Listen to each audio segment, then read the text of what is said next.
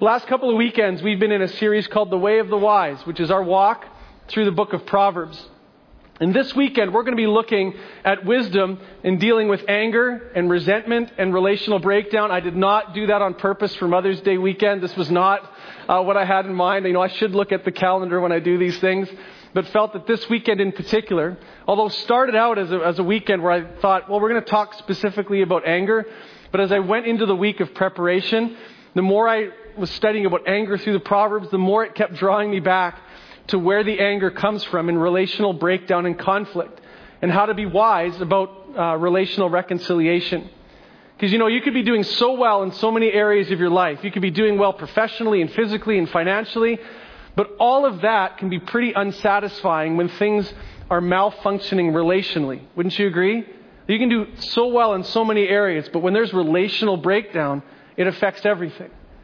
Intelligent people, smart people, people who do well at solving problems every day in other arenas of life often find themselves exasperated by their inability to turn around a relationship that's headed south. The reality is, many of us could be dealing with one or more of those relationships even in life right now. Because let's be honest, all throughout our lives, we can repeatedly find ourselves in these what I'm going to call southbound relationships where there's a fracturing happening, where there's a tension happening. And we find ourselves again and again quite easily in relationships that even for a season are going great. And then there'll be one word, there'll be one interaction. And years and years of trust that's been built starts to fracture in just a moment. We find it quite easily. We find these relationships at work. You can find them in sports or recreation activities. You can find them with people you date or a good friend or someone in your family. You find them in your marriage. Find them at the church. There's frustration and there's hurt and there's guilt and there's anger and resentment. And it just kind of resides there. Harsh words get spoken. There are things we lay awake at night thinking about, wishing that you could say or wishing that you hadn't said. There are knots in your stomach. There's often a lot of tears. And this relational stuff, it happens to everybody. It happens to all of us. You know, we know that we can't make it in life without healthy, growing relationships. Because relationships ultimately make or break our lives. So we need to know, and what we're going to focus in on this weekend is why relationships tend to break down, and then how God's wisdom is calling us through the presence of Christ to be about reconciliation and relational repair. We're going to walk through three things to consider. This is a weekend. If you're going to, if you're a note taker, this is the one because we're going to. There's lots of slides coming up. This is almost like okay, buckle up, friends. We got a ride ahead of us this weekend. Uh, but if you want to write some of this down to think about later, to take into your life group, perhaps there's something you want to share with someone here in the next few days. Three things about moving us towards relational repair. We're going to work through each one, and there's some sub points with each. So just have to kind of track with me. All the slides will be coming up. So, according to the book of Proverbs, a wise person understands the constant need for resolving conflict. A wise person practices the essential parts of it, and the wise person discovers the power to actually do it. So, let's take a look at what the text tells us about this inevitable, constant need for relational repair. That's the first one. A wise person understands that there's constant need for relational attention and repair. Why? Well, take a look at the first proverb. Here's the main reason why relationships are constantly in need of repair or maintenance. It says in Proverbs 10:18, some important words here. Whoever conceals hatred with lying lip, whoever conceals hatred with lying lips and spreads slander is a fool. Whoever conceals hatred. A few things we need to step into here. What does the book of Proverbs, first of all, mean by that word hatred? We have to understand that. We're going to understand why relationships keep breaking around us. You and I think of hatred, and the, and the English word for hatred can sometimes mean for us that screaming, anger, ready to tear someone's eyes out kind of emotion. But if you read through the Bible, you see the word hate used in situations that don't seem quite right to us because here's what the Bible means by hate hate is not like raging, hate scripturally is simply this it's ill will, or even more powerfully, resentment. Hate and resentment, same thing in the Bible. So let me be as practical as I can be. You have hatred, you have ill will or resentment for someone, biblically, when this happens. When you begin to find happiness in their unhappiness. That's what the Bible talks about hatred? That's what it is. That resentment that I get happy when the person I'm in relational conflict with is unhappy. You're into hate when you can find happiness in their unhappiness. For example, Proverbs 24:17, where it says, "Do not gloat when your enemy falls; when they stumble, do not let your heart rejoice." There it is. When you see somebody and you have ill will toward them, you know you do, because when they mess up, when they get embarrassed, when someone you know, puts them in their place, we like it. it. Makes us happy. You find their unhappiness pleasant. You find their unhappiness satisfying. Or if it's not happening, you hope for it. When that person that you're in relational conflict with, if it's really becoming that ill will, if things start to go well for them, it kind of irks you. Kind of causes this anger in you. You're rooting for it. Some of us, we spend our days thinking back to a time when someone hurt us, and we actually come up with fantasies about what it would be like if we're in the room when that person gets embarrassed. Have you ever done that? You can actually think about a situation that hasn't happened, but you hope happens so that person learns their lesson or gets put in their place or knows how you feel. And we'll think about it. When it happens, you kind a smile inside. That's hatred. That's the seeds of hatred. And so, what do we do with it? The Bible says, you know, what do you do with hatred? The answer is not what we're supposed to do, but what we tend to do is we conceal it. That's what the proverb said. But we don't just conceal it from the person we have ill will against. Mainly, we conceal hatred from ourselves. We won't call it hate when we see it going on in our hearts. We won't just look at it like that. If you think I'm exaggerating, think about how Jesus, on the Sermon on the Mount, talks about murder. It's, an, it's this amazing thing. Jesus is laying out in the Sermon on the Mount the whole way of life with God in the kingdom. This is kind of the way in which life with Him is going to happen. And he's hitting on all these topics. And Jesus says this. He refers back to the law and he says, You've heard it said, you shall not murder. And the whole crowd goes, Yeah, don't kill people. I get it. And then Jesus says, But in my kingdom, if you look at someone and call them a fool, if you look at someone and say this word, raka, which was an, an Aramaic word which means you're a nobody, you're useless, you're worthless. Jesus says that's murder, and that puts you in a place of guilty of hellfire. Strong language. When you first read that, it seems just over the top. You're like, Jesus, are you doing the hyperbole, parable, exaggeration thing again? Like, is that what you're doing to make a point? Because we look at that and say, you know, speaking that word to someone, that's not murder. But Jesus says, really, this question well, how do you think murder starts? Where do you think it comes from? It's like the metaphor of every acorn has the potential within it with the right time, the right fertilizer, the right amount of water to become a whole forest, right? Within that one little acorn, there's the potential there. Very few acorns end up doing that, but it has the power and the potential in it to make it happen. Here's what the scripture's saying. If you can find happiness in someone else's unhappiness, if you smile on the inside, when you see someone else brought down, if you have that, the Bible says, beware. That's the seeds of hate. That's the seeds of murder. And there's enormous potential for a great evil in that. So, what do we do when hate is there?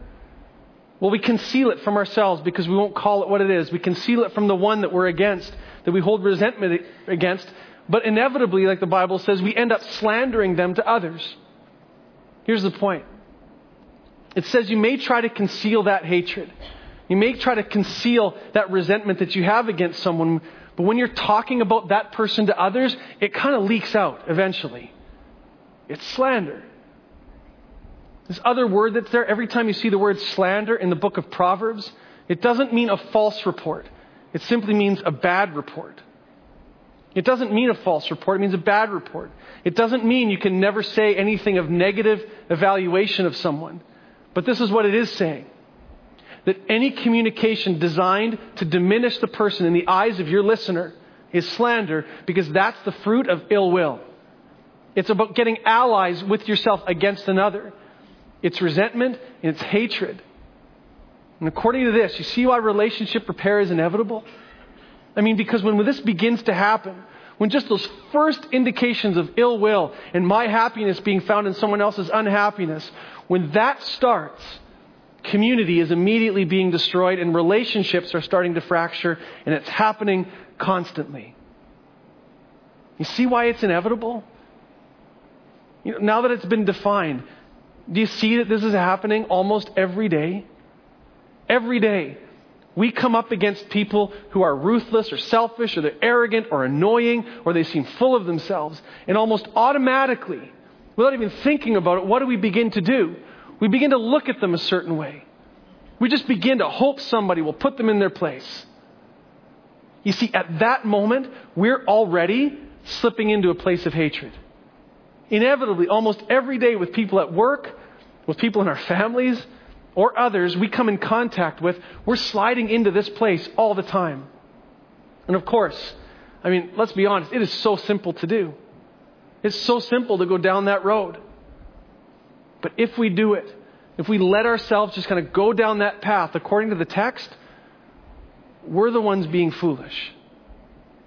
And let's not forget what foolishness is according to Proverbs. Foolishness is not about being silly, foolishness is about being destructive. If we allow that ill will to happen unchecked, if we roll our eyes at people, even just in our hearts, if we quietly, not even in public, if we root for their failure or embarrassment, if we're maintaining that kind of ill will, if we give bad reports to other people, it doesn't just destroy community, which is horrible, but it ruins us. It's destructive to our souls. This is happening constantly.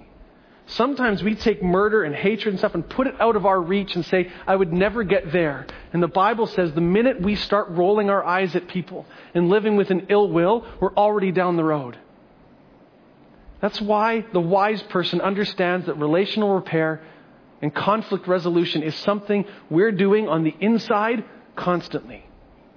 This isn't just when we see something blow up relationally. Because there is usually a whole bunch of steps that have preceded that that get to that point. So we see why it's inevitable. We see why it's constantly necessary. So, what do we do about it? When we have this going on inside of us, what do we do with it? Well, the wise person, here's what happens next. This is the second idea practices the essential parts of conflict resolution. This is where you get your notepad out, because I'm going to give you, under point number two, kind of this four steps in relational reconciliation. According to the book of Proverbs, four parts, four components to relational repair and doing conflict resolution wisely.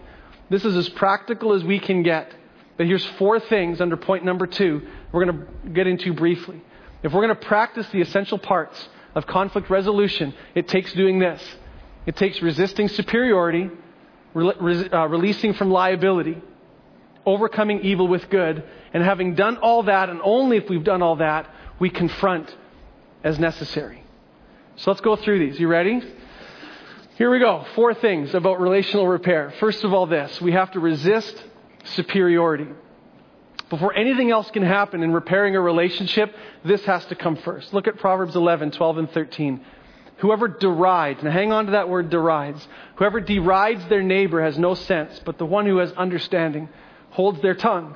A gossip betrays confidence, but a trustworthy person keeps a secret. We talked about that verse last week. What is the soil in which that ill will, the hatred, the gossip, the slander we've talked about, where does, what's the soil that helps all of that grow? Well, the, the Bible says it's this word called derision. For ill will, hatred, and that angst, anger to grow, you need derision. And to deride someone means to look down on someone.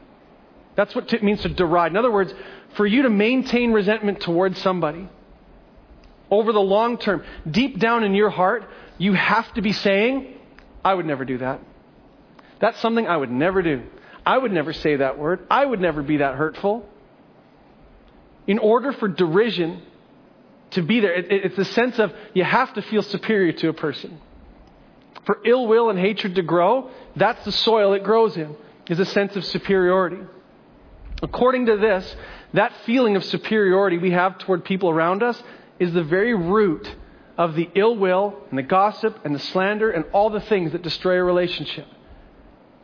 So, where does that sense of superiority come from? I mean, if we're to get to the source, where is that coming from? When it says, Whoever derides their neighbor has no sense. Literally, in the original language, it would say this A person without a heart looks down on their neighbor. A person without a heart looks down on their neighbor.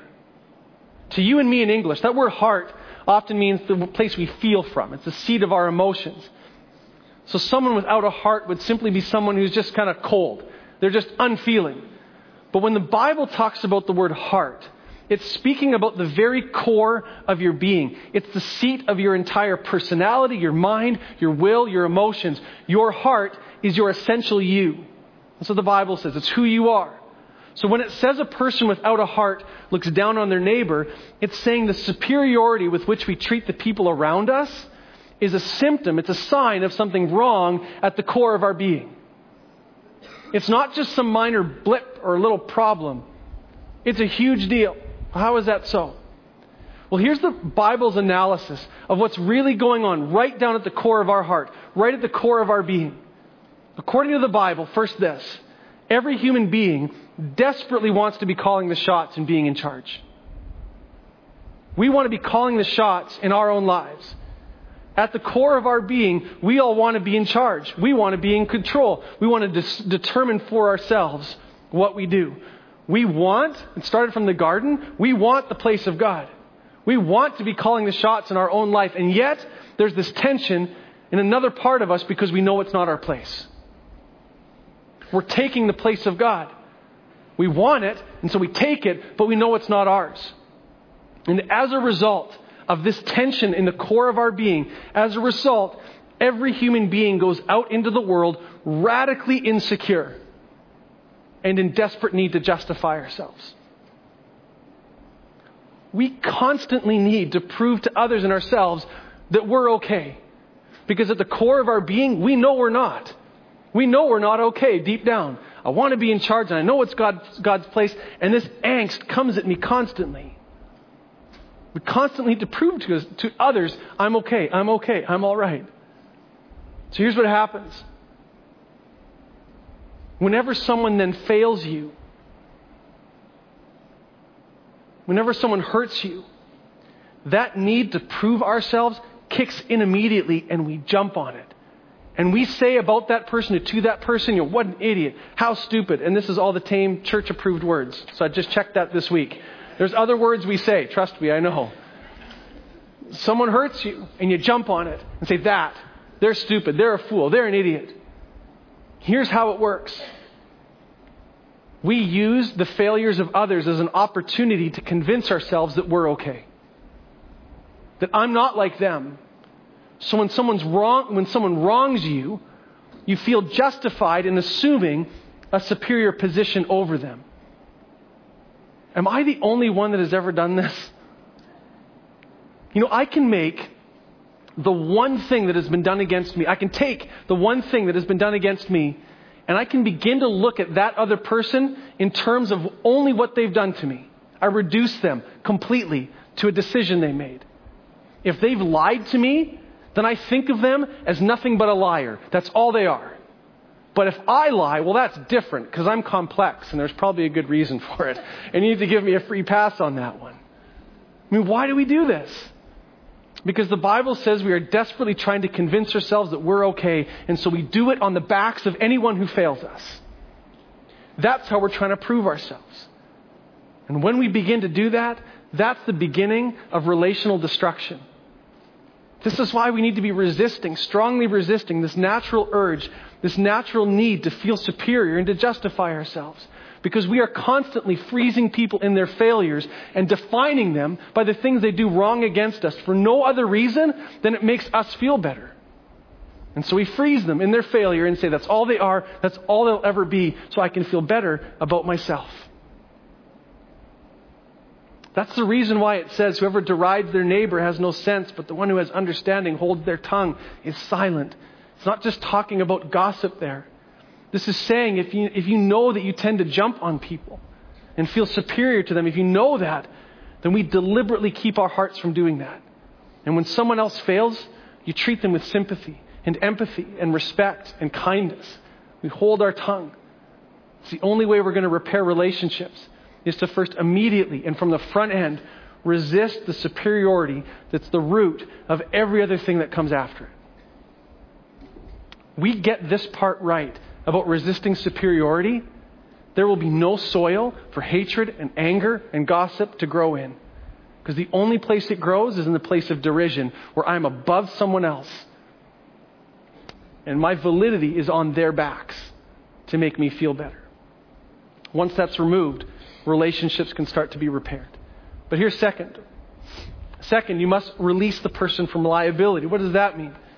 Look at Proverbs 24, 28, and 29. It says, Do not testify against your neighbor without cause. Would you use your lips to mislead?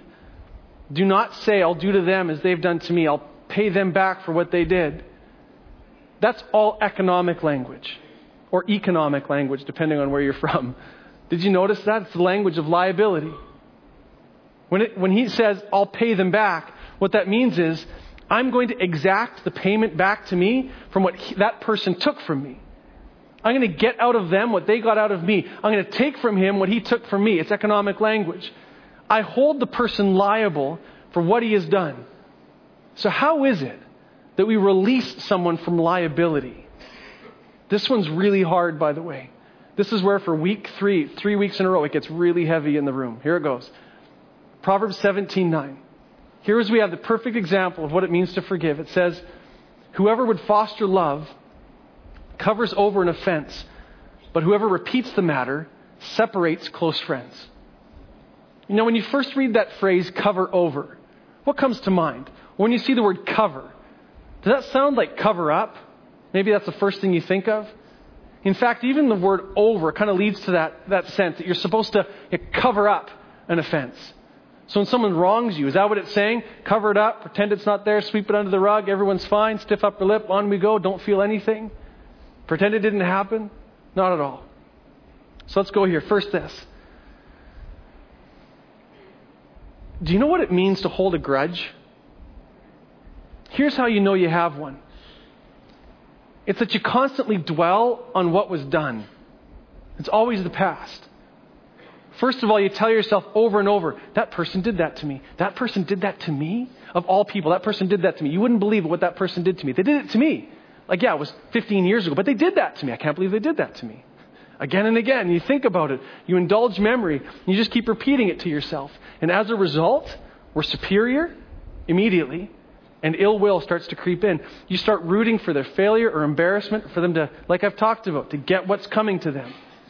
You're rooting for someone to, something to go wrong with them. So you repeat the offending incident to yourself again and again and again. And as a result, you end up repeating it to other people. You tell people, maybe even under the guise of warning them about a dangerous person, you end up slandering someone. Or this happens in close relationships a lot, happens in marriages a lot. You keep repeating the offense to the one who hurt you, and you never let them live it down. You never let them forget. Constantly bringing up the past. Parents, we do that with our kids sometimes. We just keep coming back to the thing that hurt or offended or was a disobedience. We never let them grow out of it. So, what does it mean? Then the Bible's command to cover a sin doesn't mean to cover up and pretend it's not there. It means to stop repeating it and playing it over and over again. Do you know why we keep repeating it? Because when we're hurt, we want to exact the cost. When we repeat it, we're making them pay the debt. That's why we repeat it to others. That's why you repeat it to yourself. That's why you're repeating it to the person who hurt you. And when you see things go wrong in your lives, in their lives, you know why you feel better? You legitimately feel better when the person you're in conflict with hurts. You know why you feel better? Because your sense of debt is going down. Because you feel that they don't owe you as much because they're hurting now.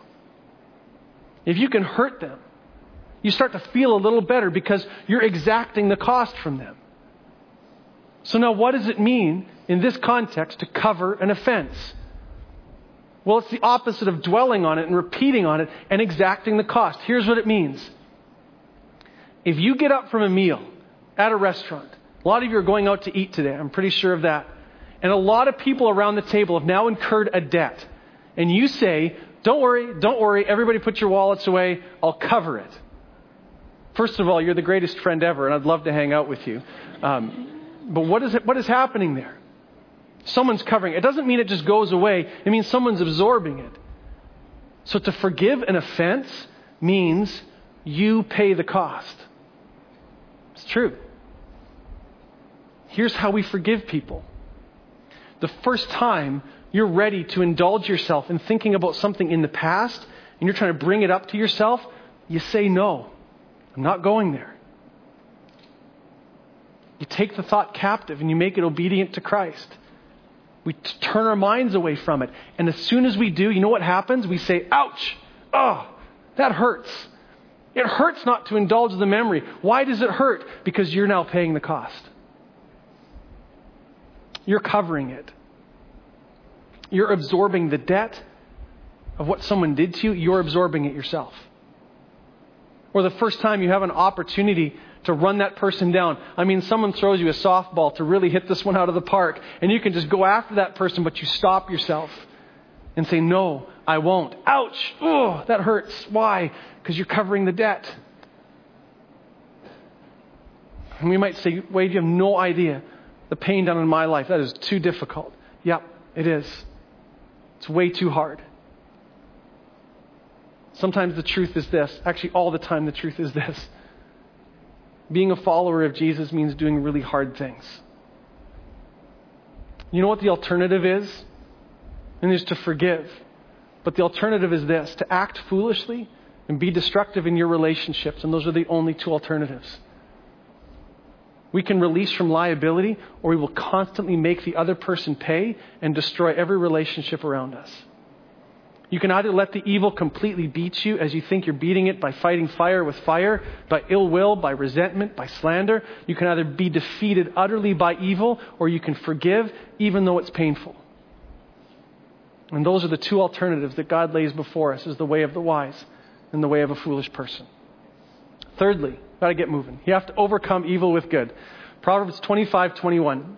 It's a passage quoted by the apostle Paul in Romans 12 where it says, if your enemy is hungry, give him food to eat. If he's thirsty, give him water to drink. It's a famous, famous quote. It's also terrifying.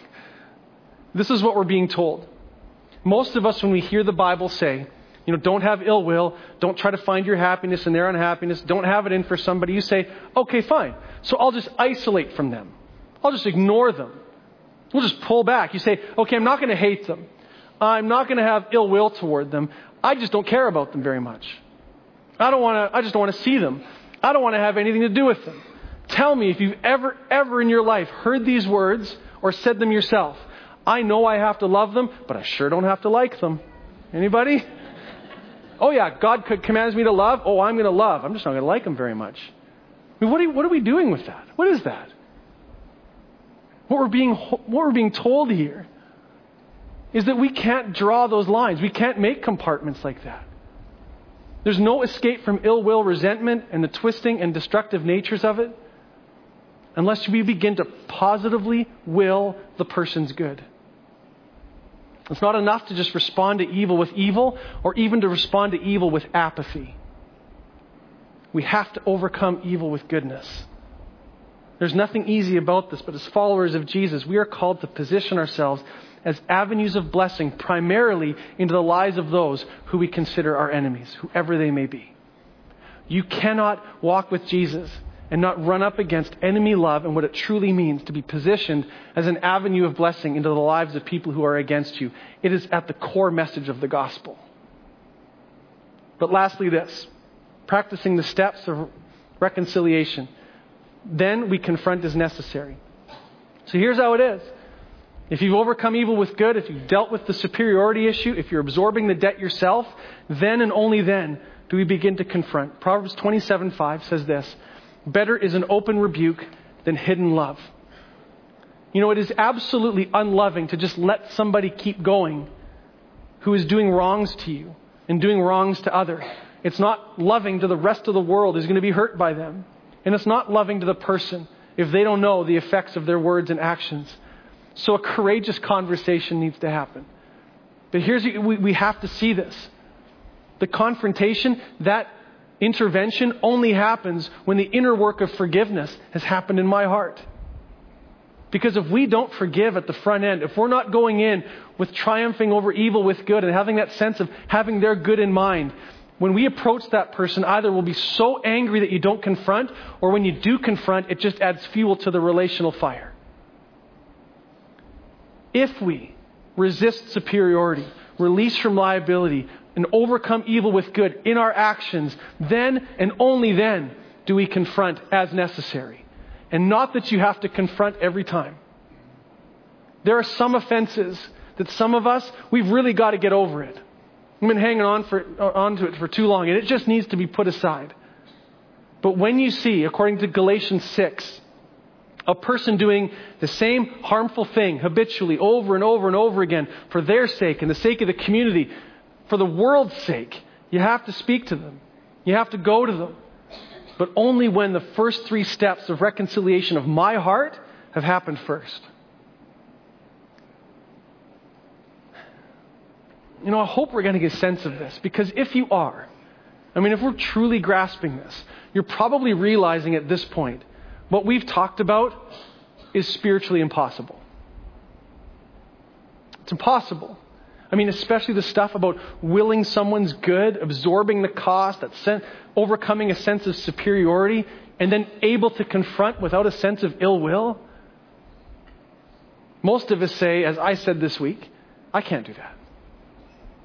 That's impossible for me. To which the Spirit of God whispers, You're absolutely right. But see, this is where the wise person discovers the power to really do it. Forgiveness takes a spiritual power. The only thing you can possibly do to avoid constant community breakdown, constant relationship breakdown, and being twisted into the very evil that has been done to you, if we're going to avoid that, we need some kind of spiritual power. So, where do we get it? What is at the heart of relational repair? Well, here it is Proverbs 24, 17 and 18. Do not gloat when your enemy falls. When they stumble, do not let your heart rejoice, or the Lord will see and disapprove and turn his wrath away from them. Now, hang with me on this one for a minute. When you first read that, the way it's translated is kind of disturbing because it really seems to be saying this. It seems like we should be going to our enemies and saying, hey, good news for you. I don't have to pay you back because God's going to get you. Lord, there's the perpetrator. Send the nukes. I'm standing over here. That's what it can sound like. Is that what it's saying? We can just go tell them that they're in for trouble from God, not from me, but from God? Not at all. The scripture says, well, Deuteronomy and Romans, you've heard, maybe heard this phrase, vengeance is mine, it's mine to repay. You ever heard that? Says the Lord we read that and can start to think that God is really going to punish the person that's hurt us. If that's our reading, that is a misreading and a misunderstanding of all of the vengeance language of Scripture. Because we have to read those statements in light of Jesus Christ. You go to Isaiah 53, which is speaking about Jesus. Hear these words carefully. It says, Surely he, that is Jesus, took up our pain and bore our suffering, and yet we considered him punished by God, stricken by him, and afflicted.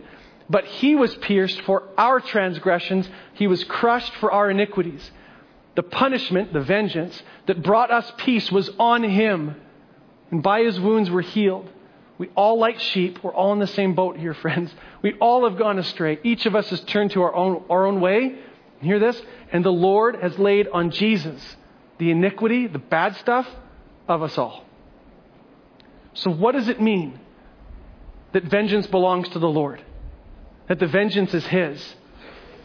It means that He took the vengeance and the punishment, He absorbed it and turned it into mercy. He loves you enough to do that. He takes all the vengeance, and not just for the person who has done something against you, He takes all the things that I deserve vengeance for too.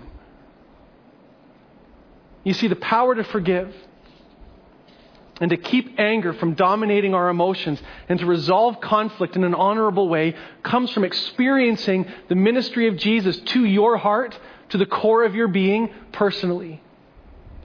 This message is not just about trying harder to get along with people. This is a call to an absolute surrender to the way of Jesus, who has loved you perfectly in spite of your sin, who absorbs the vengeance, who absorbs the punishment, turns it into mercy, and wills your good and holds no resentment against you.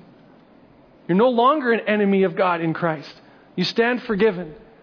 Therefore, for us to walk in a way of reconciliation, it has to mean that we have personally, at a deep, deep level, at the core of who we are, we have understood the gospel, the good news of the kingdom of God. That we have been set free. It's not ours to, ours to repay. Vengeance isn't ours. Vengeance is God's. And when we place people in the hands of God, it's not for their punishment, it's for their mercy. It's for the love, it's for the goodness of God to be poured out upon them. As long as we stand in a position that says, I'm not going to punish them, but God sure is, that's still the ill will thing. We're not willing their good, we're willing their harm. And God says, You give them to me. I've taken the vengeance, I've taken the punishment. I'm not punishing them. I am going to love on them. I'm going to show them grace. I'm going to show them mercy, and my kindness will lead them to repentance. So, what does it mean to truly place people in the hands of God and wisely walk in reconciliation? It means this we have been radically transformed by the gospel of Jesus Christ and his life in us. This message is a call to understand the gospel, to receive the power of God, to do in us and through us what we can never do on our own. We don't have the capacity for this kind of re- reconciliation and relational repair. But when you've experienced it as one who lives under the reign of grace, we can live that way towards others. Would you pray with me? We're just going to take a moment, and as we do every weekend, simply take a moment of pause for reflection. What do you sense the Spirit of God saying to you this morning?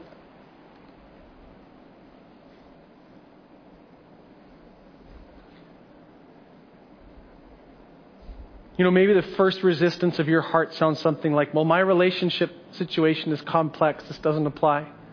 Before you go there and just write it off, would you ask Jesus to highlight something for you? I know it's not like math that this plus this plus this always equals this. But is there one thing that God wants you to press into and pay attention to? What would that be?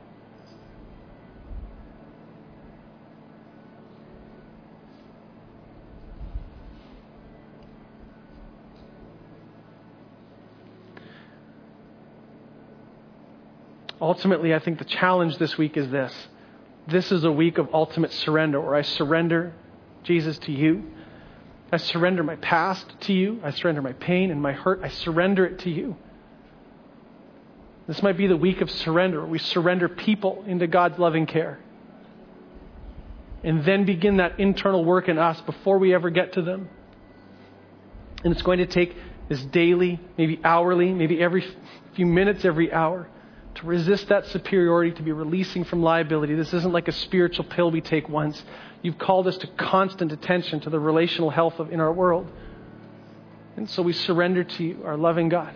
Show us the way. We need you.